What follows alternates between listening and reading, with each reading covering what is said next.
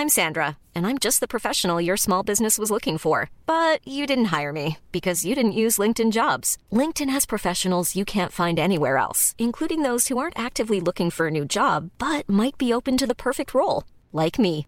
In a given month, over 70% of LinkedIn users don't visit other leading job sites. So if you're not looking on LinkedIn, you'll miss out on great candidates like Sandra. Start hiring professionals like a professional. Post your free job on linkedin.com/people today. Jewelry isn't a gift you give just once. It's a way to remind your loved one of a beautiful moment every time they see it. Blue Nile can help you find the gift that says how you feel and says it beautifully with expert guidance and a wide assortment of jewelry of the highest quality at the best price. Go to BlueNile.com and experience the convenience of shopping Blue Nile, the original online jeweler since 1999. That's BlueNile.com to find the perfect jewelry gift for any occasion. BlueNile.com. Many of us have those stubborn pounds that seem impossible to lose, no matter how good we eat or how hard we work out. My solution is PlushCare. PlushCare is a leading telehealth provider with doctors who are there for you day and night to partner with you in your weight loss journey. They can prescribe FDA-approved weight loss medications like Wegovy and Zepbound for those who qualify. Plus, they accept most insurance plans. To get started, visit plushcare.com slash weight loss. That's plushcare.com slash weight loss. Hi, I'm Mel. And I'm Trish. And, this, is the Don't Give a 50 podcast.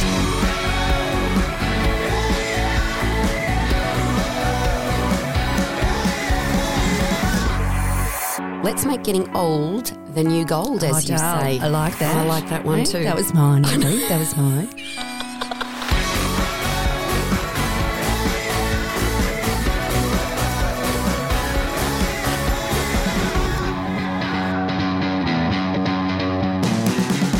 50 ishers. It's Mel and Trish. Welcome to this week's episode of Don't Give a 50, a podcast for midlife women who dare to be awesome and don't give a 50. Now, I feel we need to put a bit of disclaimer on our catch cry, Trish, because sometimes we very much do give a 50. We're trying not to give them as much of a 50 about the things that don't matter. exactly. Don't sweat the small stuff. We try. It's easier said than done. So even though we say we don't give a 50 about stuff all the time, there are times when we definitely do. Just mm. putting that out there. Yes. Trying to encourage people not to give a 50 about things that don't really matter. But if you don't beat yourself up about it, mm. give a 50 and move on. Righty, give a 50 and just move right on. So, one of our 50 ish tribe, Helena, left a review on the Apple Podcast app and she said, Thank you for keeping me company on my way to and from work and on my walks. As I navigate my way through my daily life, I have laughed and sometimes cried while listening to your podcast. I'm a smidge past my 50s, 63, and she's got here, eek, and find your topics interesting, relevant, and entertaining. You are both awesome role models, not only to current Don't Give a 50s, but to future Don't Give a 50s as well. Helena, you are divine, and we love that you are 63. Remember, age is just a number to us. We're not ageists. Absolutely. We don't mind. That's why we say 50 ish, because you don't have to be in your 50s. And I love that Helena at 63 can navigate how to leave a review on the Apple Podcast app. it might be like since your little tutorial. Yes. But anyway, well done. Ladies, if Helena can do it, we can all do it. Thank you so much for taking the time to rate and Yeah, review. Thanks, Helena. That really, Yeah, it's really touching. It's great. I love it. Thank you. We can't it. tell you how much we appreciate it and how it helps us with the behind the scenes podcasting stats stuff. So thank you again. You are awesome, Helena. the we love boring you. stuff that we'd like to ignore, but unfortunately, it's part and parcel. It is. So please keep the ratings and reviews coming. We have seen them starting to filter through again, which is awesome. It means Yeah. the world. And please share our podcast with another lady who needs to hear some of the stuff we're talking about. Yeah, and we think that you are going to want to listen to today's. Oh my gosh. guest. Trish and I are buzzing. We have just finished our chat with Susie Pettit, and I don't really know if I want to give too much more away to our gang. Susie is so inspiring, and I know that we have talked to a lot of amazing ladies, and I know that we have learnt so much, but I still get blown away that I still have more to learn. I still, mm. and the way somebody can frame it differently than someone else really resonates. And you go, yes, okay, I can do that, I can do that, and I can do that.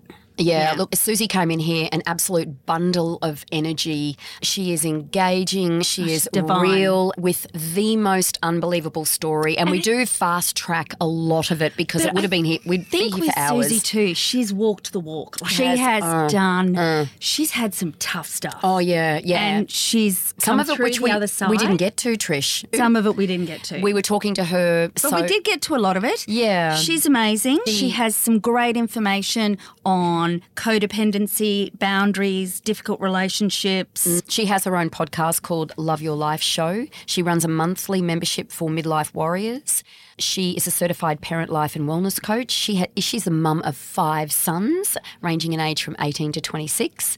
She spent more than half her life living a life she did not love as a people pleaser and codependent perfectionist. And hit rock bottom and made some choices and boy oh boy there was mm. a lot going on there What a journey. she spent the last 20 plus years passionately helping other women live the lives that feel as good on the inside as they look on the outside. So we were incredibly excited about the prospect of the chat, and she didn't disappoint Oh, no. at all. She was brilliant, and I'm really hopeful that you get a lot out of this because I just think so much of the information is so relevant. And it was one point a bit of a bit of a therapy session for you, Trish, which, but me too. I think I may have been taking over as a bit of a one-on-one coaching session Yeah, for I my know. own.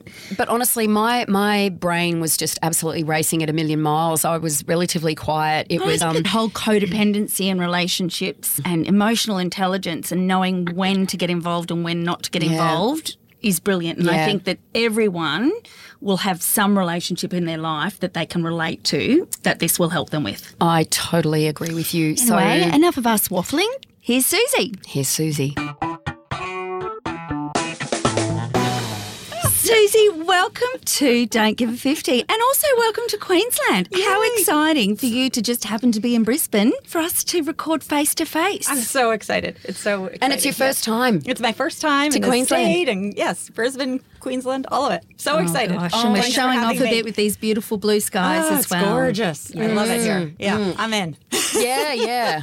They're happy to have you here. It's awesome to have you in the studio. Thank you. I know it's so fun. Thanks Yeah, for having cool. me. Susie, in the lead up to interviewing you today, I have been listening to some of your podcasts, and one that I listened to was just left me mind blown hmm. about your backstory, about how you got. Like your then to now, and we often ask our guests to give us a bit of backstory. But if you could share yours, that would be great because I was really wow. Yeah, That's a lot. Mm. I like to share my backstory because I think sometimes people, eh, myself included, I'll see people and I'm like, oh, they have it all together, or it looks so mm. easy to be them. You know, we all know that us as humans, we all have struggles, and mine certainly I have some high points of those struggles. You I'd call it a lot. Yeah, and for And our some. for our fifty-ish tribe, we have been sitting in our little studio chatting to Susie before we hit record, and there is a lot, which is why we're laughing, but we're not really laughing. Yeah. We shouldn't be, but We're anyways, with you. We're laughing with some- you because you were sometimes laughing. You have to laugh. Yeah, that's right, because it's Right. just full on. Okay, And so we'll is- now be quiet. Yeah, take it away. I was raised in a house that was very codependent and had no boundaries, meaning that I was really put in. I was told that I was in charge of my parents' emotions. I was, there were no real boundaries, and it was just be careful, don't make dad mad. And then add to that, my father, I was the oldest of three girls. My father, the house was led by my dad. Like it was everything r- rotates around dad. I remember from an mm. early age being told that I should have been a boy. Oh, time and time. One of the main mindsets that I'm still working on is women aren't good in business. It was just women. And so it was mm. all this, like from a very young age, I really internalized that I'm not worthy as I am. Like even just being, I'm wrong. I'm a girl. I'm not a boy. I'm, and so I, I got into a very early stage, as many of us do, as a people pleaser and trying to, okay, dad, so I'm not a boy, but how about if I'm the best on the field hockey team? Or what if I'm the smartest in my class? Or and always seeking that approval and Yep. and all that. And so then I took that mindset and went to university and met a man that I was very much interested in people pleasing and mm. still following that role and married him,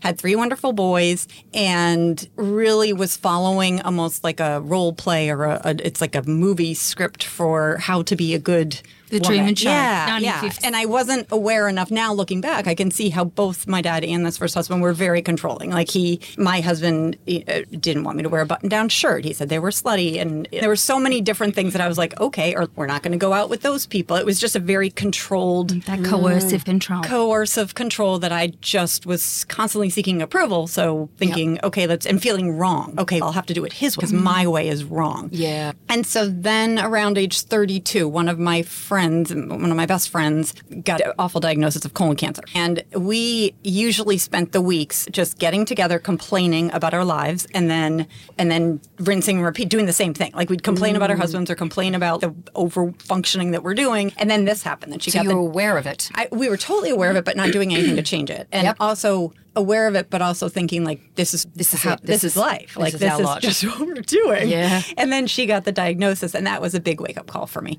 in all ways. Yeah. And that sort of idea of oh my gosh, like this is the life I'm living, and so I started to shift. I started to change. I always was interested in personal development and self development, but I it was the kind of thing that I wasn't and quote unquote allowed to do in my house. Like actually, my spending was very controlled by my first husband, and so I would go to the bookstore and get a self development book, but I would cover it with duct tape so he oh wouldn't know. gosh. Yeah, and so I'm saying all this. He was never physically restrictive or abusive. Yeah. Isn't that funny? It's, Yeah. Oh, but he didn't do this. Yeah. Oh, but he didn't do it- Right. this. It's it's not. It wasn't that bad. Yeah. It's not bad enough. But it is mm. bad enough. It is yeah, bad but we always put it into. Oh no, but Yeah. yeah. And at the time, I was like, oh no, like this, I have, there was something in me that was like, I want to get the book, which was risky, you know, or Mm-hmm. whatever. But there wasn't enough in me to be like, this is wrong for him to be able to tell me what to wear, what to read, who to talk to, what to eat. Anyhow, midlife hit and 30 to 35, I was like, wait, something was, and I started to question, I started to push back. As things happened, our marriage started to go Yeah. on the rocks. We- yeah, we went to therapists. I'm listening to your story. I can't imagine. Why? Chip away, mate. Chip away. Well, you'd had a gutful of him. I've had a gutful of him. Exactly. I don't even know him. No, and I never will. And I don't want to. But so this is not why- invited, mate. Not invited. Yeah. You're not invited to the party. Nope.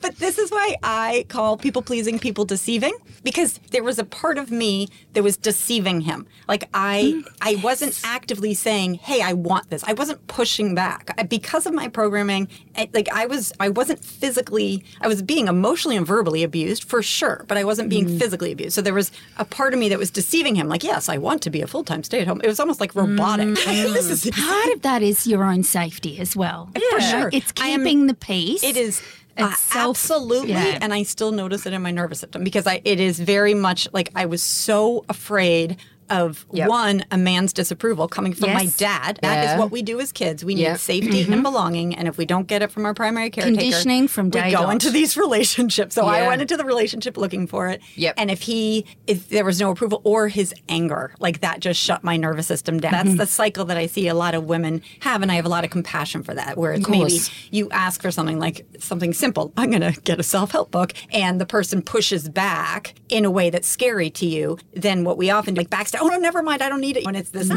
and that just is an unhelpful cycle. Yeah. Yep. So Marriage unraveling. In that whole thing, my parents chose to support my ex. I I understand why because if they believed, basically, I remember my dad saying, "You're happy enough, Susie. Like just you're you got the man. Like this is you this is what a woman can hope for. You're happy enough." so his measure Mm. of success was you're married, you've got Mm-hmm. children. Yes, you're happy enough. My mom's measure of success, she came from a very poor background and married my dad, who was very wealthy, was ah. the money. And so she hmm. was like, What are you going to do? You're going to be homeless Yeah. on the side of a street. And I said, I would rather be homeless on the side of the street with my boys than in this hmm. environment. And so both of them And teaching your boys that this is okay. for sure. So that's really it. What ended up breaking us was the difference in parenting. That I it, like, as a woman, I couldn't speak up for myself. That like, okay, I want want this book or I want to wear this shirt. Or, but when I saw based I on want to my, get the girls out. I want exactly. that was so inappropriate. It's a time and a place, Trisha, and now is not the time Come or on, the place. Trish. Start talking about getting the girls out. This girl's in the middle of a marriage Of breakdown, and you're story. joking about getting. Getting the girls out.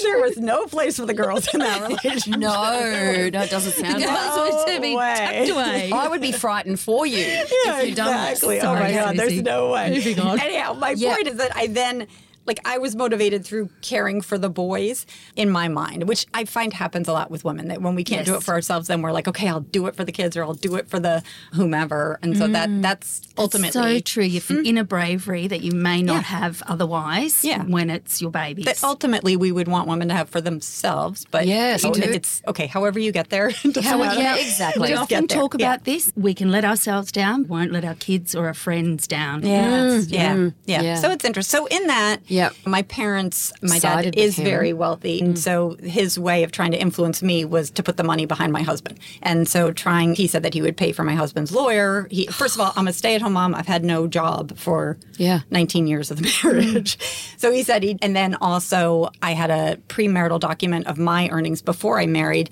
that I, in my people pleasing way, signed my first husband on as like a joint account owner, but n- we never deposited in that account mm-hmm. after we were married. And Yep. that account had grown to $495,000. And that was before all digital stuff. It, we were married in mm-hmm. 1996.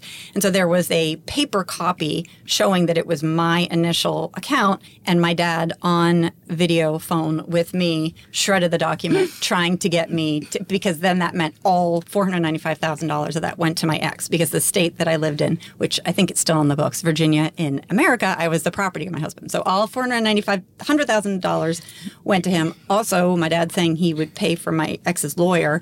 So I was just left in this place. And in Virginia, you have to live. If I had left as a woman, if I had left with my boys, I'd be I would be accused of kidnapping them, and would then, if I was caught and chased down, then I lose rights to have my kids. Or if I left without my kids while waiting for sort of the court battle to come out, it would be shown as abandonment. So I would lose rights to my kids. So instead, I stayed in our unfinished basement for a year with three kids. My oldest was, I think, 13. It was like 13, 10. And so we're like, yeah, I'm just sleeping in the basement in the cold because my back hurts. It was just, That'll fix oh. it. it was not a good situation. So I am dumbfounded.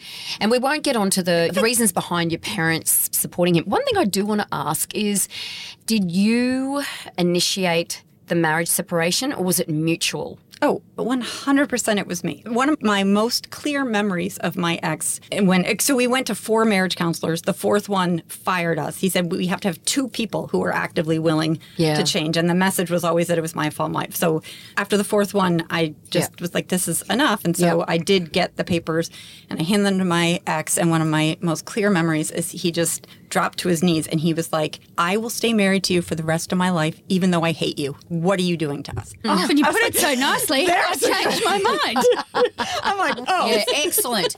Okay. Oh, what was I thinking, babe? Yeah. Stay together. You're so right. Like, great. That's my vision of a happy oh marriage. Yeah, Like, you hate me. Yeah. So eventually the divorce came through. Divorce You're came left with nothing. You've stayed in the house, so you do have to did leave not the stay boys. at the, uh, the, No, off but the un- house until um, the divorce And then I moved out to a rental and we then split the boys 50 50. I couldn't Right. get, like, usually as a stay at home mom, you get like 70 30, hmm. whatever.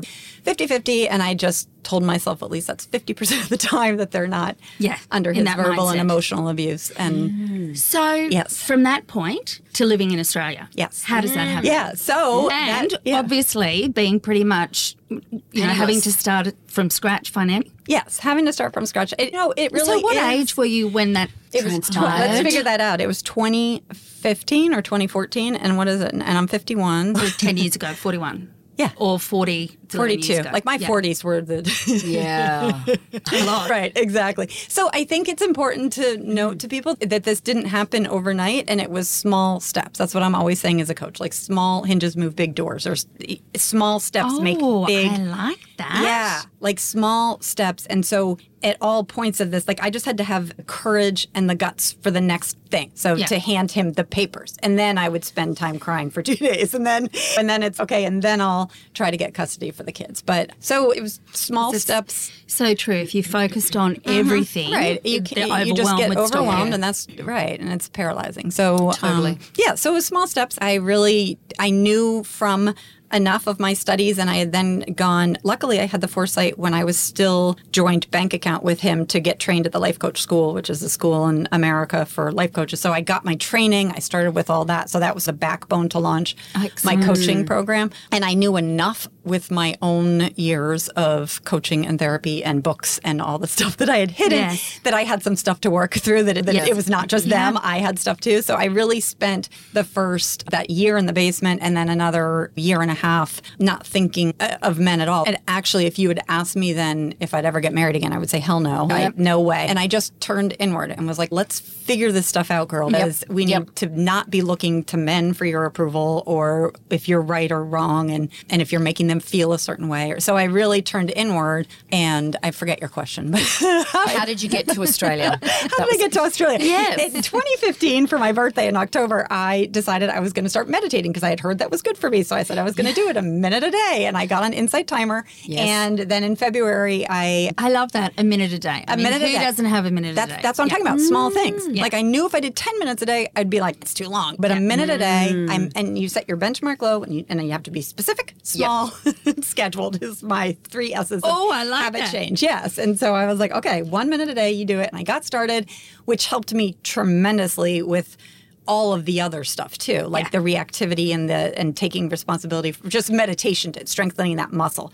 between maybe feeling a feeling and taking responsibility for it. And then on that meditation app, I met my now husband, which was just an amazing synchronicity experience of the universe. That's just a ripper. it is a Please ripper share of a story. Yeah, really please share it with everyone. It's well, we just because as one, I, I, I just was doing some sleep meditations, and so I had left a review on a sleep meditation saying this one is great, and then I checked back a couple days later, and someone had commented on my review saying if you like this one, then you'll like this one, and I just saw his name and it said Paul from Wollongong, and I'm over on the east coast of America. What kind of made up place is Wollongong? Like, is this some like this guy's high- me for sure. Because I live outside of DC, so there's a lot of military and government there. I'm like, oh, he just is like trying to protect Oh, him. yeah. yeah. One thing leads to another. And that was in February. And at some point, we got off the Insight Timer app and we started WhatsApping back and forth and back and forth. And he said, Do you want to come over? And I was. So I flew over in June of 2016. And that is, I just actually yesterday, we just celebrated our five year wedding anniversary. And I oh, just posted, there's a picture from our first day that we spent together in Sydney. And I, one of the quotes, and one of the things I work with my clients on with is anxiety. And when we're anxious, we often go to what if, and then we go to the negative. What if this happens? Or what if you go to Australia? And one of my scenario. friends was like, what if he cuts you up into tiny pieces and mails? I didn't even have his address. so that's where our what if goes negatively. And I have consistently been working on the other what if, which I call that one's the what if monster. I say the what if fairy is what if it all works out better than you ever imagined. And so I have a picture of us oh. kissing at Manly Wharf, and it's what if, and yeah, I can share An actual picture. an actual picture of us, and then I put the quote like, "What if it all ends up better than you ever imagined?" And oh that my is- goodness! yeah. So when you got Yeah. off the plane, Yeah. and Paul, Yeah. we love Paul, Yes. was standing He there. can come to the party. Yeah. He can, He yeah, can Paul, you're party. invited to the party. so obviously, you were physically attracted to him straight away. Yeah, I was. I, I don't know if that's. mean, have you got? Had you guys FaceTime? we had FaceTime, Oh, okay. and so actually, you- we had on WhatsApp. We had done the video, and that's actually so funny because the first video he sent of me to me, Yeah. we had gone back and forth on, mm. on Insight Timer, and then he sent he's he sent me a video, and he said in the in the text before Yeah. I saw the video, he said, "Well, it's been nice knowing you." oh, I still tease him. So oh, his oh, video, darling. because he has his own story that he can talk about. But he was like in a black hat with sunglasses, and he was like, the listeners Didn't want to can't be hear me, but he was like turning around. He was like, "Hi, Susie." Oh my God, it was going so well until this point. Oh. And I was like, "Take off the hat, Yeah, no, because I just had visuals of you hadn't seen him before. I'm thinking this is the world's biggest blind date Yeah. across, across the world. He But had okay, that so feeling about me, actually, because when I came off Sydney International, you know, like I come off and I'm like, Like I'm oh. totally like my family's telling everyone I'm crazy. My kids are like, "Mom, what are you doing?" Just imagine. I've taken every big penny I have. leap It's, it's a big, but you got to take these leaves. And so Yeah. anyhow, and I don't see him right away. And he said that he had been hanging back having that thought. So maybe that's an Australian thought. Because I'm like, bring it. He's- I just wanted to make sure that. Oh, okay. What was he going to do? the, the movie The Wedding Crashers, stage five clinger. he goes running off. I see a man running in the background. I'm like, ball. Black hat falling off. I see sprints I out would the have door. killed him. Yes. Oh yeah. Oh my Yeah. goodness. You end up in Australia. That is just Yeah. extraordinary. I know. And so that's, Hey, Susie, after having that initial relationship that was mm-hmm. clearly patriarchal conditioning from the get go, mm-hmm. generations worth by the sound of it, how did you go then? In this relationship, obviously we're dealing with a different person, but you do a lot about boundaries and codependency. Mm-hmm. Yeah, we're interested in this. So interested in mm. how you now set up your relationships or yeah. Yeah. So what are we best to talk about first? Codependency or boundaries? I, or just I one actually lead am to gonna the other? like totally throw something else in there. Emotional Okay. intelligence. Okay, go so for it. emotional intelligence. I'm just going to hand you over to Susie. emotional intelligence is something we they didn't even know about when we were going through. Anyone listening to the "Don't Give a 50 if you're over 50," we didn't even know about it when we were going through elementary and, No. and whatever No. school. And so it's something that both boundaries and codependency, you have to understand emotional intelligence to to be able to then enforce cleanly and calmly boundaries and codependency. So emotional intelligence is basically just that things happen, we have thoughts about those things that happen, and then we have feelings based on our thoughts. We don't have feelings based on the things that happen. Paul bringing me flowers today. So if Paul, if I go home and there are flowers on the table, pot, that's the thing that happens. I might have the thought like, "Oh my God, why is he bringing me flowers? I hate flowers." I don't know what my thought might. my I would be. Paul's bought me flowers. He must really love me because Okay. I'm awesome. And how are you going to feel? Yeah, great. Okay. So mm-hmm. if my ex brought me flowers, I was like, what did he do? And I'd be mm. curious or suspicious. So the feeling of ah. suspicion or love doesn't come from the fact of the buying the it comes from our thoughts. And that's emotional intelligence, that our feelings come from our thoughts. And so that's important then when we get into codependency. So I define codependency as the over involvement first with someone else's feeling state or life experience. So we are over, it's almost like we're having the experience ourselves or the feeling. So this comes up a lot in parenting. Like your kid will be upset that they missed the science test and they're sad, and then we're sad. Or it came up for me in my house growing up where it was you were playing the music too loud and you made dad mad. Okay, I just said I'm playing the music too loud. My dad being mad is because of his thought. Maybe he's thinking the thought, Susie's disrespecting me because I should be I'm working on this. Or maybe I'm playing the music loud and he has the thought, oh my God, Susie's having fun. This is so great. I love hearing her like enjoy music. It's his feeling. So that, just the emotional intelligence work is something I can't underline enough because we weren't mm-hmm. raised with it. And it's it, emotional intelligence is not like a switch that you flip. Okay got it. I'm there. It is like intellectual intelligence. There's always more to learn. So it's just this awareness of that our feelings come from our thoughts. And oh where are we skipping that step there to make us act possibly codependently or another and this is where boundaries comes up too a friend asks you to come over for dinner and you're thinking like oh my god i've had a really busy day and but you say yes because you're thinking oh i don't want her to feel Yep. upset that's That good you can't her. control her Yeah. feelings so you saying no i can't come over she might think what a bad friend i'm no longer and then she might feel upset or she might think oh thank god i didn't really want to invite her oh my gosh I'm too busy myself. but it's mm. yeah, we're it, it's codependent. So when I look at codependency, if you have a continuum or like a pendulum, like on one side you have codependency, which is this you're over involved in someone else's feelings. It's you're taking responsibility for their feelings. So you're taking responsibility for your friend's feelings, or you're taking responsibility for your husband's feelings. or- That almost plays into that people pleasing. Oh, is it almost yes. like if I'm keeping them happy, that is a good relationship? Yeah. Is that kind of codependency? yeah, code absolutely. Like Yeah. people pleasing comes out of our yeah, thought. it's, I'm my happiness is dependent on me keeping them happy. and we're also thinking that we can influence their happiness. Yeah. Okay. And that's and it just But then emotional intelligence that way. goes, no, you're in charge of that. Yeah. Your thoughts. Yeah. And so there's one side of the spectrum is codependency. The other side of the spectrum is just independence. You'll see that in a relationship. If it's a, a marital relationship, someone will say, I'm really upset that you said this. And they're like, tough for you, I'm going golfing. Or that's not relationship. Yeah. That's like lone wolf, ice queen. Yeah. That's others. And what we're going for is the space in between, which I call interdependence, which is this. I, I, I use sort of two frameworks for it. Like one plus one equals three. So it's like I stand in my power and say what I want. Like I actually don't want to come to dinner tonight because I'm my schedule's so full. And the other friend stands in their power. So it's, one plus one, and they're like, actually, I'd like you to come for dinner because I love your company. And then together you're stronger. And Paul says, I want I want to go to Brisbane for my brother's wedding, and I say I want to stay home and work. It's just it's letting hmm. everyone have their own frigging experiences. That was a ridiculous example, but Who doesn't want to go to Brisbane? Know. I'm like, of course you're going We're to going go to be Mel and Trish. We're going to get together. We're going to chat. but it's me thinking that I'm making Paul happy by going to Brisbane, or it, I'm like. It's his thoughts that are making him happy. So mm-hmm. it's this interdependence that is I was working on a lot before getting into any other relationship because I really found that with my people pleasing and need mm-hmm. it was like this good girl oh okay like if I do mm-hmm. this then I'll be good sort of mentality. I was abandoning myself and it was it's just this like self-abandonment of not speaking up for what I want. Amongst the women that you coach, how does this idea of codependency or this situation of codependency, how does it show up in midlife? A lot. What does it, look like?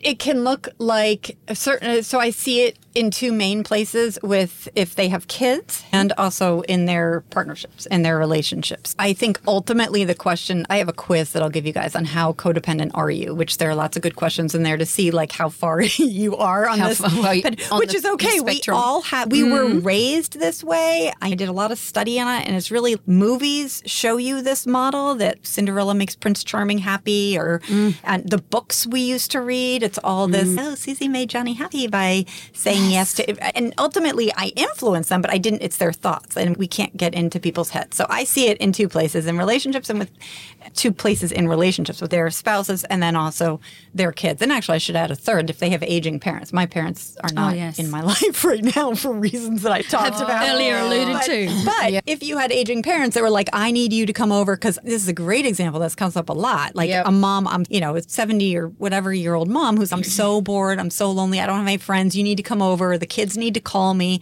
Or the, and they're like, mm. really, it's like they're making a guilt sandwich and they're just like, oh, here. We just have to realize that you can't make your mom lonely, bored, sad, guilt, like none of that. It's your mom's thoughts and her actions that are and it's not your responsibility also to fix her loneliness. We can have compassion for people 100% and be like mm. oh my god that's so sorry mom.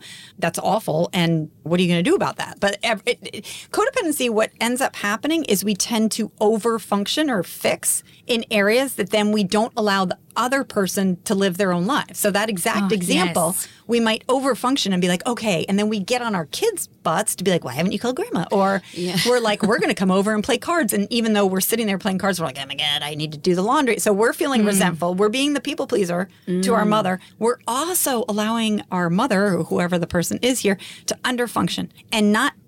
What, Okay. what I know is that you do not make change as a human until you are uncomfortable enough to make the mm, change. until you have the to. human brain like the human brain is here to keep us alive and it has a motivational triad that it just it avoids pain seeks comfort it, it is just it's totally like you're alive so we don't care if you're playing cards with your mom like you can be unhappy but in order to change we have to get uncomfortable enough like i had to get uncomfortable enough in my marriage to finally be like oh my gosh enough and draw that take sort of- action. and so for the mother, Mm. the the mother who's aged mother who's lonely and bored, she has to get uncomfortable enough with her boredom without other people fixing it for her. Yep. To be like, oh, I'm going to go reach out. I'm going to go to that bridge group, or I'm going to Yeah. go to the bingo, or I'm going to Mm. go to the instead of continually blaming her. All right, we're going to take a quick break while we all draw breath because we've got a lot to talk about, and we'll be back right after this. So, 50s Tribe, let us tell you about one of our little favourite shopping haunts. Sweet Charlotte Studio. So they have two standalone stores on the Sunshine Coast. However, they have a really large online store. And this is important for all our 50 ishers who don't live on the sunny coast and can't access. Like me. If you live remote like me, it's very handy.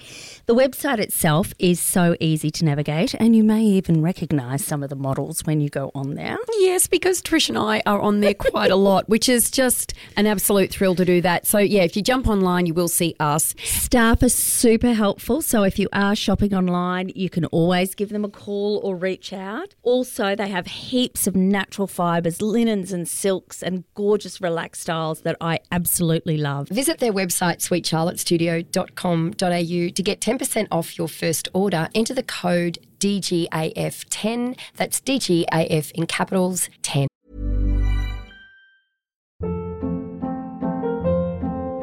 Hold up. What was that? Boring. No flavor. That was as bad as those leftovers you ate all week. Keke Palmer here, and it's time to say hello to something fresh and guilt-free. Hello Fresh. Jazz up dinner with pecan-crusted chicken or garlic butter shrimp scampi. Now that's music to my mouth. Hello Fresh. Let's get this dinner party started. Discover all the delicious possibilities at hellofresh.com. I'm Sandra, and I'm just the professional your small business was looking for. But you didn't hire me because you didn't use LinkedIn jobs. LinkedIn has professionals you can't find anywhere else, including those who aren't actively looking for a new job but might be open to the perfect role, like me. In a given month, over 70% of LinkedIn users don't visit other leading job sites. So if you're not looking on LinkedIn, you'll miss out on great candidates like Sandra. Start hiring professionals like a professional. Post your free job on linkedin.com/people today. Susie, can I ask when you're talking about codependency, one thing that I noticed then was with children, and I see this all the time. I'm sure we're all guilty of it at some times, but when our kids have problems and we try and dive in and fix it for them, mm-hmm. I think it's called the lawnmower parent or the helicopter parent or mm-hmm. whatnot. And it's just what somebody said to me once that really resonated was you're actually stealing that opportunity for them to learn their life lesson. If that's part of their journey, then they're going to have to keep learning that lesson. So if you take that off them, then they're going to have to go through it again. 100%. Yeah. Do you want me to talk about that now? Yeah.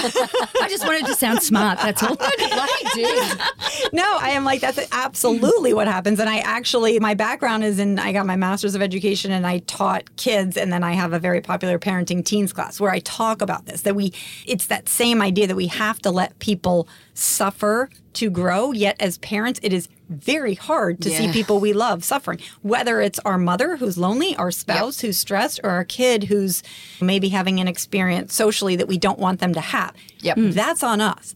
Like it, it's the kid comes home and say they're they're like, oh my god, no one sat with me at lunch today, and we're just like, okay, uh-huh. but look at what you're wearing. Not that we say that.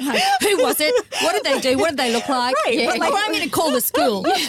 I'm waiting for them at the gate. That's exactly it. That's the pa- that's Give the, them a stink the lawnmower. The hell, like Yeah. we Yeah, rush in, and what we're doing there Snap is them like a twig. we're quote unquote fixing, but what we're doing is we're doing mm. it from our life experience. So Yes. it's and why do we have that information? Because we've had the lived experience. Yeah. That is the mm. and so we have to let them live the experience before we rush in. Yeah. To, we and- can still Yeah, so well and support, explained. but we don't have so to fix. Yeah. one of my favorite tools there is called stinks and handle, or if the kid is older, I say sucks and handle. And so they come home and they're like, no one sat with me at lunch. And so f- your job as a parent is you have two ears and one mouth. Close the mouth, keep the ears open, and you listen and you help them. So this is the emotional intelligence again. They have a feeling and they feel open enough with you to share it. So let them share it. Let them have the feeling. They're like, it mm. was so hard. It was miserable. I was embarrassed. It was, Yep. it- and you're just like, oh my gosh. So you spend time and that sucks. Oh, that sucks or that stinks. I'm sorry. Tell me more. And the more time you can actually, we know from research, the more time you can sit with them in that emotion and even say something like, where were you sitting? Like the more details they can bring to it. Yeah, I was in the cafeteria and oh, was it sunny or dark? That all helps them get back in that physical state and process it. And so then if we're doing that as a parent, so we're listening more than we're talking, what you'll notice with mm. your kid is the emotion, because an emotion is energy in motion.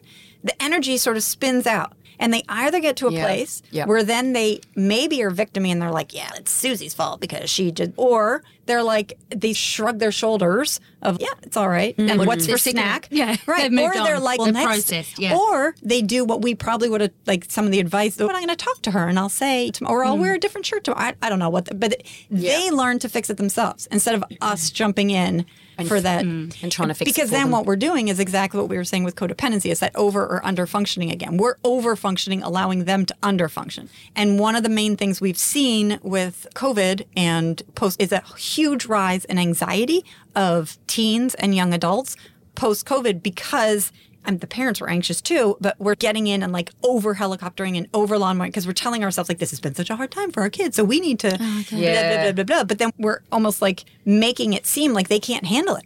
Yeah, You know, and then it also puts you in this place. And part of the problem with codependency is you can feel a lot of resentment sometimes. Say your kid does come home and say they didn't sit with me at the table and you don't do, you don't use this fancy new tool of sucks and handle.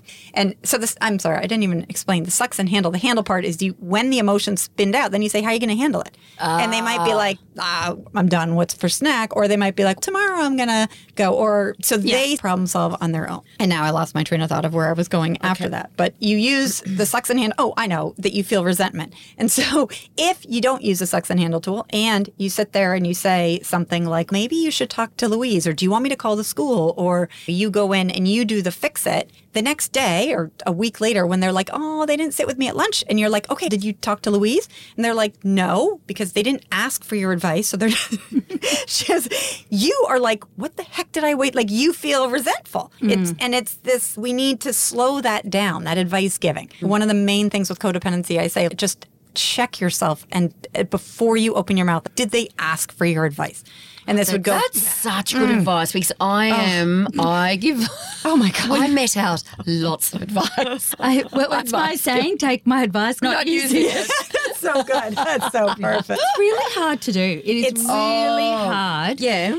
I think to listen and let them get to that handle it point. Doesn't matter if it's your children, your husband, or anyone, because I think you care for them so much. You wanna rush feel in. like you've got so much wisdom and the answers for everything. And life experience. Yeah, and you just have to. So- my therapist once told me to shut the f up. Yes. that, that was in a that was a helpful tool. He wasn't being rude to me. But I just, it is super important. So part of this is recognizing that yes, it is hard, and it's like turning to ourselves. So we're trying to fix them because we're like, oh my god, they're having a hard experience. Let me mm-hmm. help them. Yep. But what I want you to do is, is turn to you and be like, this is so hard to see a loved one struggling. This is so. So give yourself that nurturing so you can close your mouth because what you're doing when you're trying to give the is you're trying to get them out of that emotional state really fast and unfortunately it doesn't work if it worked i'd be like go for it but Yeah. like un- unsolicited advice is usually 99% of the time not taken. So we need to wait until they get that energy out of there and then and comfort ourselves that it is mm. hard. This is challenging. It is hard to hear your mother say she's lonely or your kids say that they're upset. We're or- trying to, in a sense, we're trying to fast track them out of that uncomfortable state that you mentioned before, which is what we need to face in order to change. We're tr- And- yes, and we're trying to do it so that we feel better. That's the codependency. Mm. Over involved in their feelings. What Yeah. I like saying so lovingly detached is one of the key words I like using with parenting where it's like you can be completely loving and all the empathy in the world. Like, oh my gosh, that must have been so hard to be sitting alone. I'm so mm-hmm. sorry. But detached. It's not yours to solve. It's not like to sit back, close your mouth, let them have that experience so they get to the mm, discomfort. Lovingly detached. Susie, what I change. catch myself doing is when I'm in that situation with them and I'm listening, or whether it be children, friends, parents, whomever. And then you will draw a comparison potentially to a time in your life and you share that story with them thinking that it will help them for you, for them. Is that just bullshit and self indulgent? I'm not going to tell you it's bullshit. I share a lot of stories as well.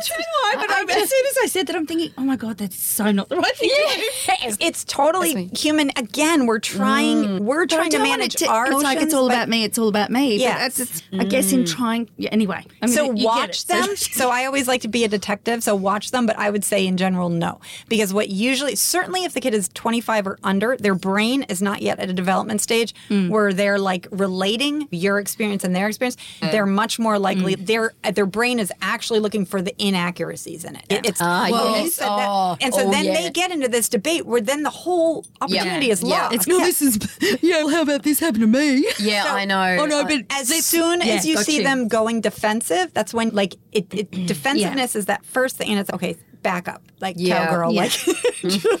yeah. Yeah, okay, what were you saying? You felt what? This has nothing to do with my experience. You're right.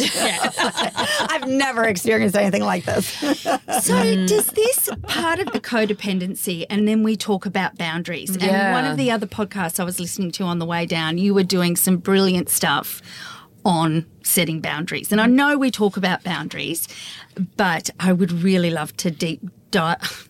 Dive deep. Sorry, yeah, deep yeah, dive, that's it. right. Susie, in the lead up, I've been listening to some of your podcasts and I really love your work on boundaries mm. and setting boundaries. I was listening to one and we're talking about kids again and also parents, like the phones and having just. Can you explain your kind of framework around boundaries? Yeah, yes. Boundaries to me, the definition of a boundary is a guideline for how you want to be treated in a relationship.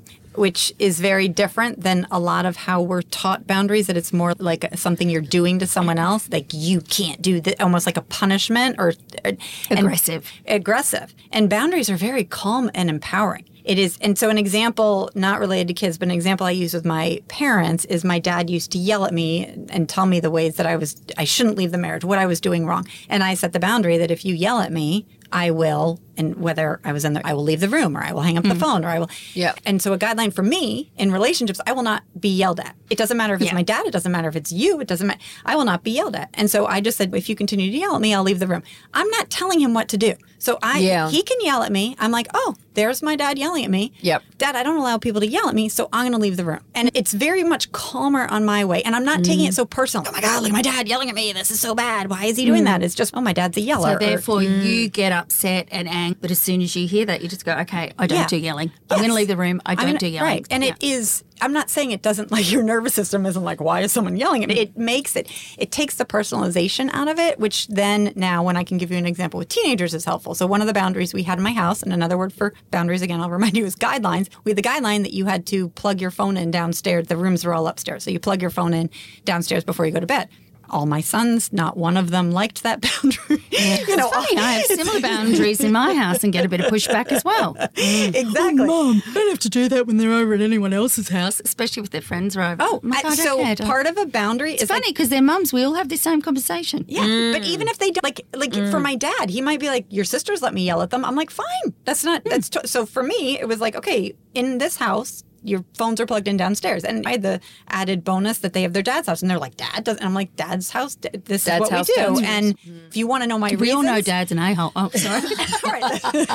Might have to cut that. but it's, if you want to know my reasons, I'll tell. I always say that. If you want to know my, with my dad, if he wants to know why I don't allow people to yell at me, no one really as is as interested in your reasons as you think you are, and that's where we sometimes get into trouble. Certainly with parenting, when we're explaining our guidelines, like Oh, my maybe we have the guideline that they can't go to a party without parents present, and then we're just like because the, and it's oh my, that's all lost. Just leave Oh, it. and I, heard you talk about this, and what did you call it? I absolutely loved it. Diarrhea mouth. Oh, oh that's oh me. my gosh, I suffer from that. And in my head, I'm going, okay, that's enough. Be quiet. Yeah, And all and of then a you sudden, can't it comes stop. Out. Yeah. My head, I'm going, shut up, and my Yeah. mouth's going, blah, blah, blah. Right. Because another go, idea no, comes be in. quiet. And, Yeah. And you have to get it out. And but mm. so that's where it's, I think I so- even get it on this podcast, talking over people.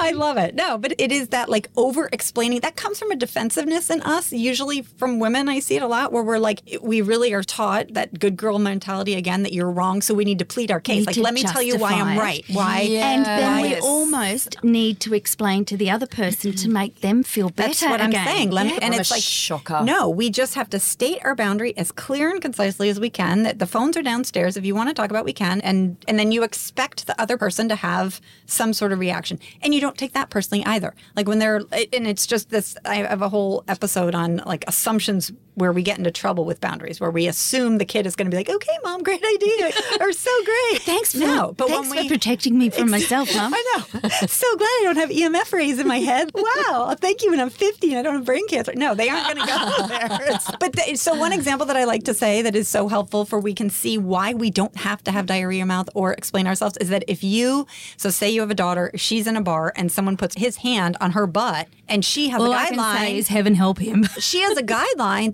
I don't allow people that I'm not like to touch my butt. She just says, take your hand off my butt. She doesn't have to explain herself. She doesn't have to say, in eighth grade, I went to. She's just like, take your hand. My if he grandma doesn't gave me a like book it, saying, "This shit. is my body." Yeah, explain good right. touches and bad touches. Yes, but it's very similar. So that's a Yeah. guideline she has for she has for herself, and we don't have to explain them. If we can follow up, but we don't have to. So let me ask this question. My husband will quite often say, Trish, you don't need to explain the rule. Just set it mm, and explain it. Mm-hmm. And in some parenting stuff, they go, okay, we don't give them enough credit for being intelligent enough to explain the situation to. So I might go into that explaining because I thought that, okay, that kind of rather than gives them a sense of power and a mm-hmm. sense of explaining why rather than just going no you've got no power this is mm-hmm. the rule So I would say the same thing we do when they come home with a big emotion is you wait for them to question. Okay. So it's that say you do have the rule that they can't, you know, mm. drive with more than four people in their car or something. You say it, you're like, hey, we have this guideline. This like you can't or you can't go to someone's house without X, Y, Z. And if they're like, why, mom? Perfect opportunity for you. To, But if they're like, that's dumb, that's because that- my husband will go because I said so and that's I'm not saying It's that's not not, helpful, but No. what we want is when we're setting boundaries with kids or other people, but particularly kids, I like to bring attention to that we have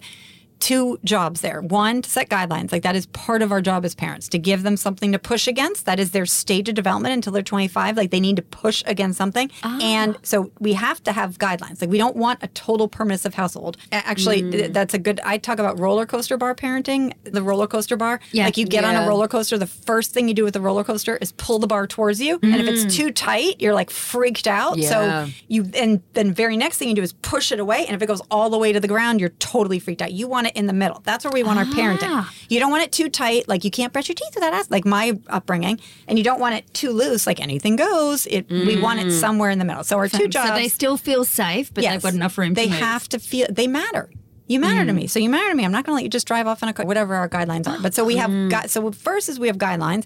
The second is that we let our kids feel their feelings. That's part of what we're doing in our houses now that we know about emotional intelligence. Is that it's okay? So they're going to be upset. They have ways they can be upset. Yelling at me is not appropriate. Calling me names is not. That doesn't work. That's a boundary of mine. I don't let my kids hmm. swear at me or that's whatever. But we let them. Oh, I see that you're. Of course you're angry. I'd probably mm. be angry too is something I say to my kids. I would probably think I'm ridiculous too. I have reasons if you want to hear my reasons. Mm. But oh, I hear you're upset or I hear you think I'm of course you're you think I'm ruining your social life. I totally get it. We want to do more of that like sucks part of it. Like, oh, that Yeah. sucks. Totally. Sucks that I'm the one doing this. and I'm sorry that, yeah. that you don't understand. Gotta do what you have to do until you can do what you wanna do. Saying I told you shuts down the conversation and can lead them feeling unheard. So Mm. if the kid asks why, that's what we're waiting for. Like Yeah. why? Then to say, let me tell you my reasons. And then you expect the kid not to agree with your reasons. Like they're, they don't have your life experience, but that's Yeah. okay. And so the kid is going to be like, "That's wrong, Dad. That's stupid. That's ridiculous." You're like, Yeah. "I get that you think that. I totally understand."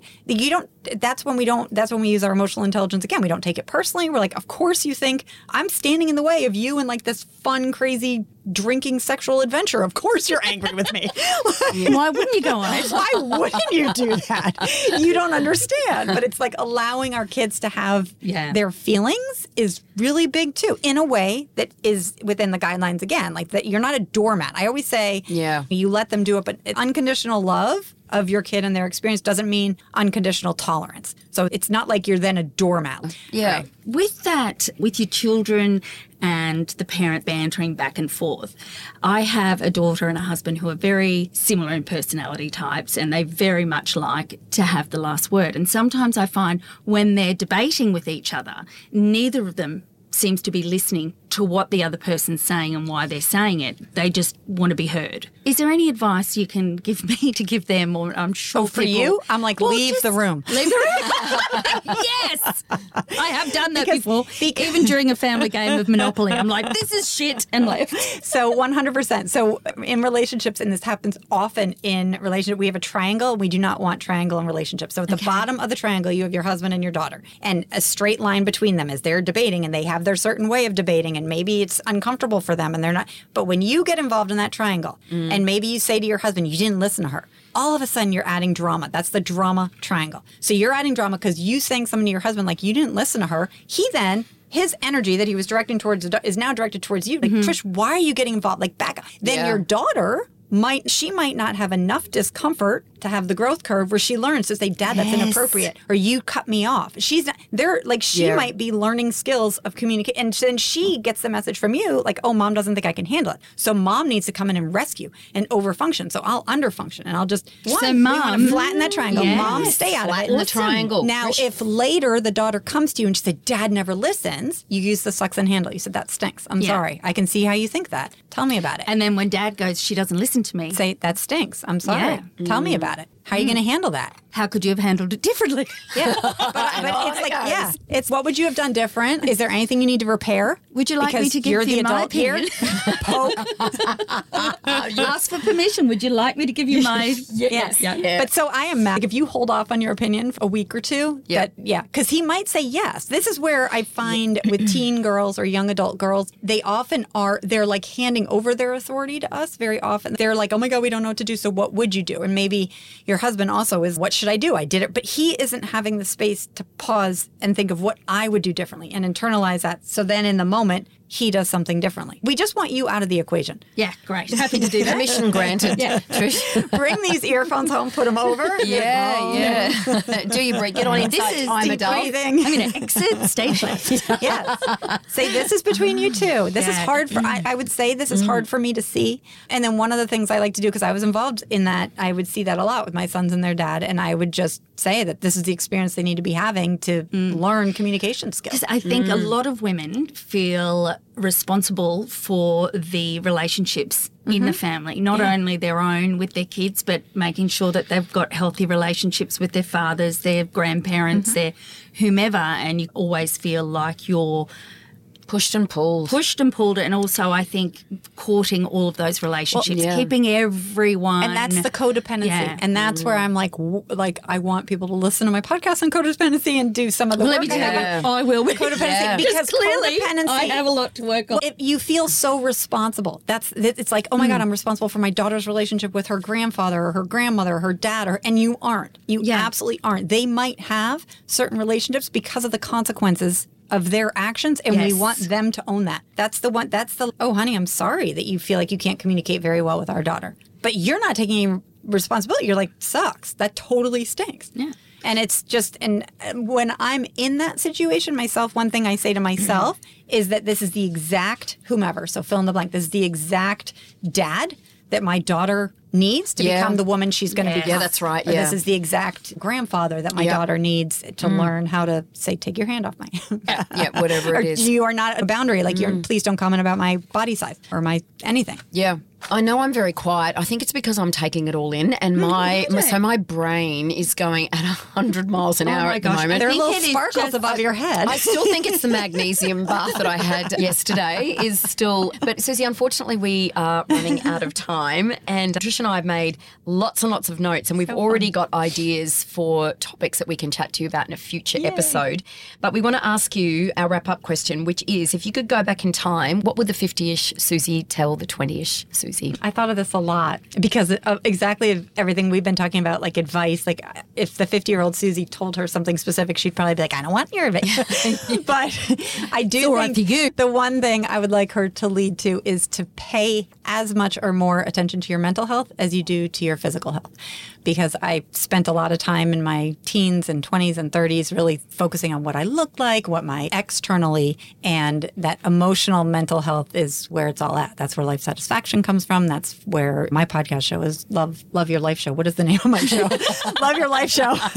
we have that effect on people. yeah, yeah. but you blanks. don't exactly. But that love, like loving of your life, isn't because you have the new pair of jeans or you have the fancy white picket fence or Mm-hmm. the whatever I had when I had my kid and I was living in the house and Mm. I had it all and inside I was very empty. So I would tell my twenty year old self to please prioritize her Yeah. mental health. Get a coach would be the short answer. Yeah, yes.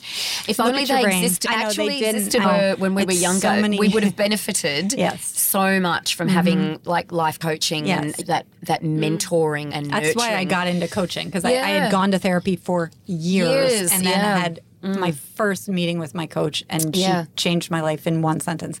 It's Um, and then I dri- extraordinary. I was going to go to therapy, and, she, and I got out of therapy school and was like, okay, Yeah, interesting. Yeah, very, very I interesting. did purchase a set of the Tony Robbins CDs back in the day. He's a life Off the coach. shopping channel. Yeah, that's all it. I wasn't allowed to. coaching in my time. No, you wouldn't have been allowed to. I wasn't allowed to watch TV growing up. I don't know where I grew up. Well, but look at you now, you now. I know. We should have a picture That's because they're going to be like, felt "Does the she?" We will. She's fabulous. Oh, Absolutely fabulous. so that's it from us today. We'll put links to Susie's socials and website in our episode show notes so you can access more of all that she has to offer. She is also kindly putting a codependency quiz in there. The link will all be in the show notes, so check it out. Don't forget to stay in touch. Follow us on Instagram at Don't Give a 50 or email us at hello at don'tgive50.com.au. If you have a suggestion for a topic you'd like us to discuss, or if you would like to put yourself or someone you know forward to be a guest, go to our website, don'tgive50.com.au. And while you're there, sign up to be part of our 50ish tribe. We'd love to have you with us. Also, and very importantly, please continue to rate and review our podcast, and thank you to those who have already done so. Remember, gorgeous 50ishers, life is for living. Don't give a 50 because we are all 50 and awesome, regardless of age. And living and aging is an absolute privilege, and just being awesome is our right. Susie, thank you so much. And I'm mm. so excited that you came to Brisbane for your brother in law's wedding and chose to spend some of the time with us. I'm so, so thank excited. you. It lit me up. Thank you. Thank you so much, Susie. You're awesome.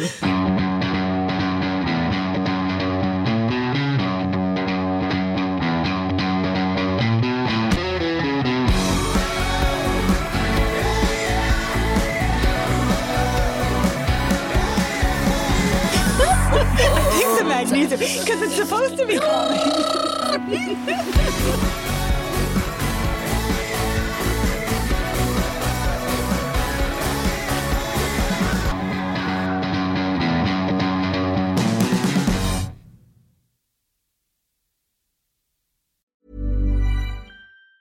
Planning for your next trip?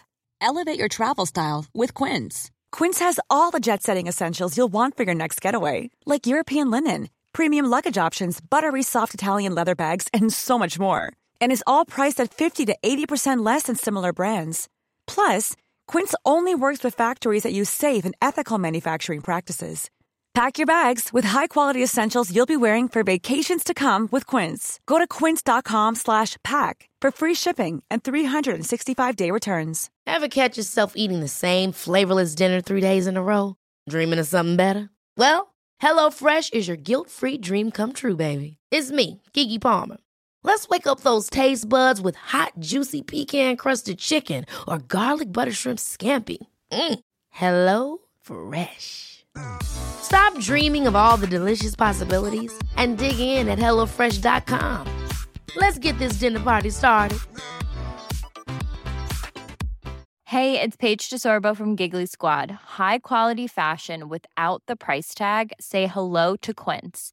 I'm snagging high-end essentials like cozy cashmere sweaters, sleek leather jackets, fine jewelry, and so much more. With Quince being 50 to 80% less than similar brands.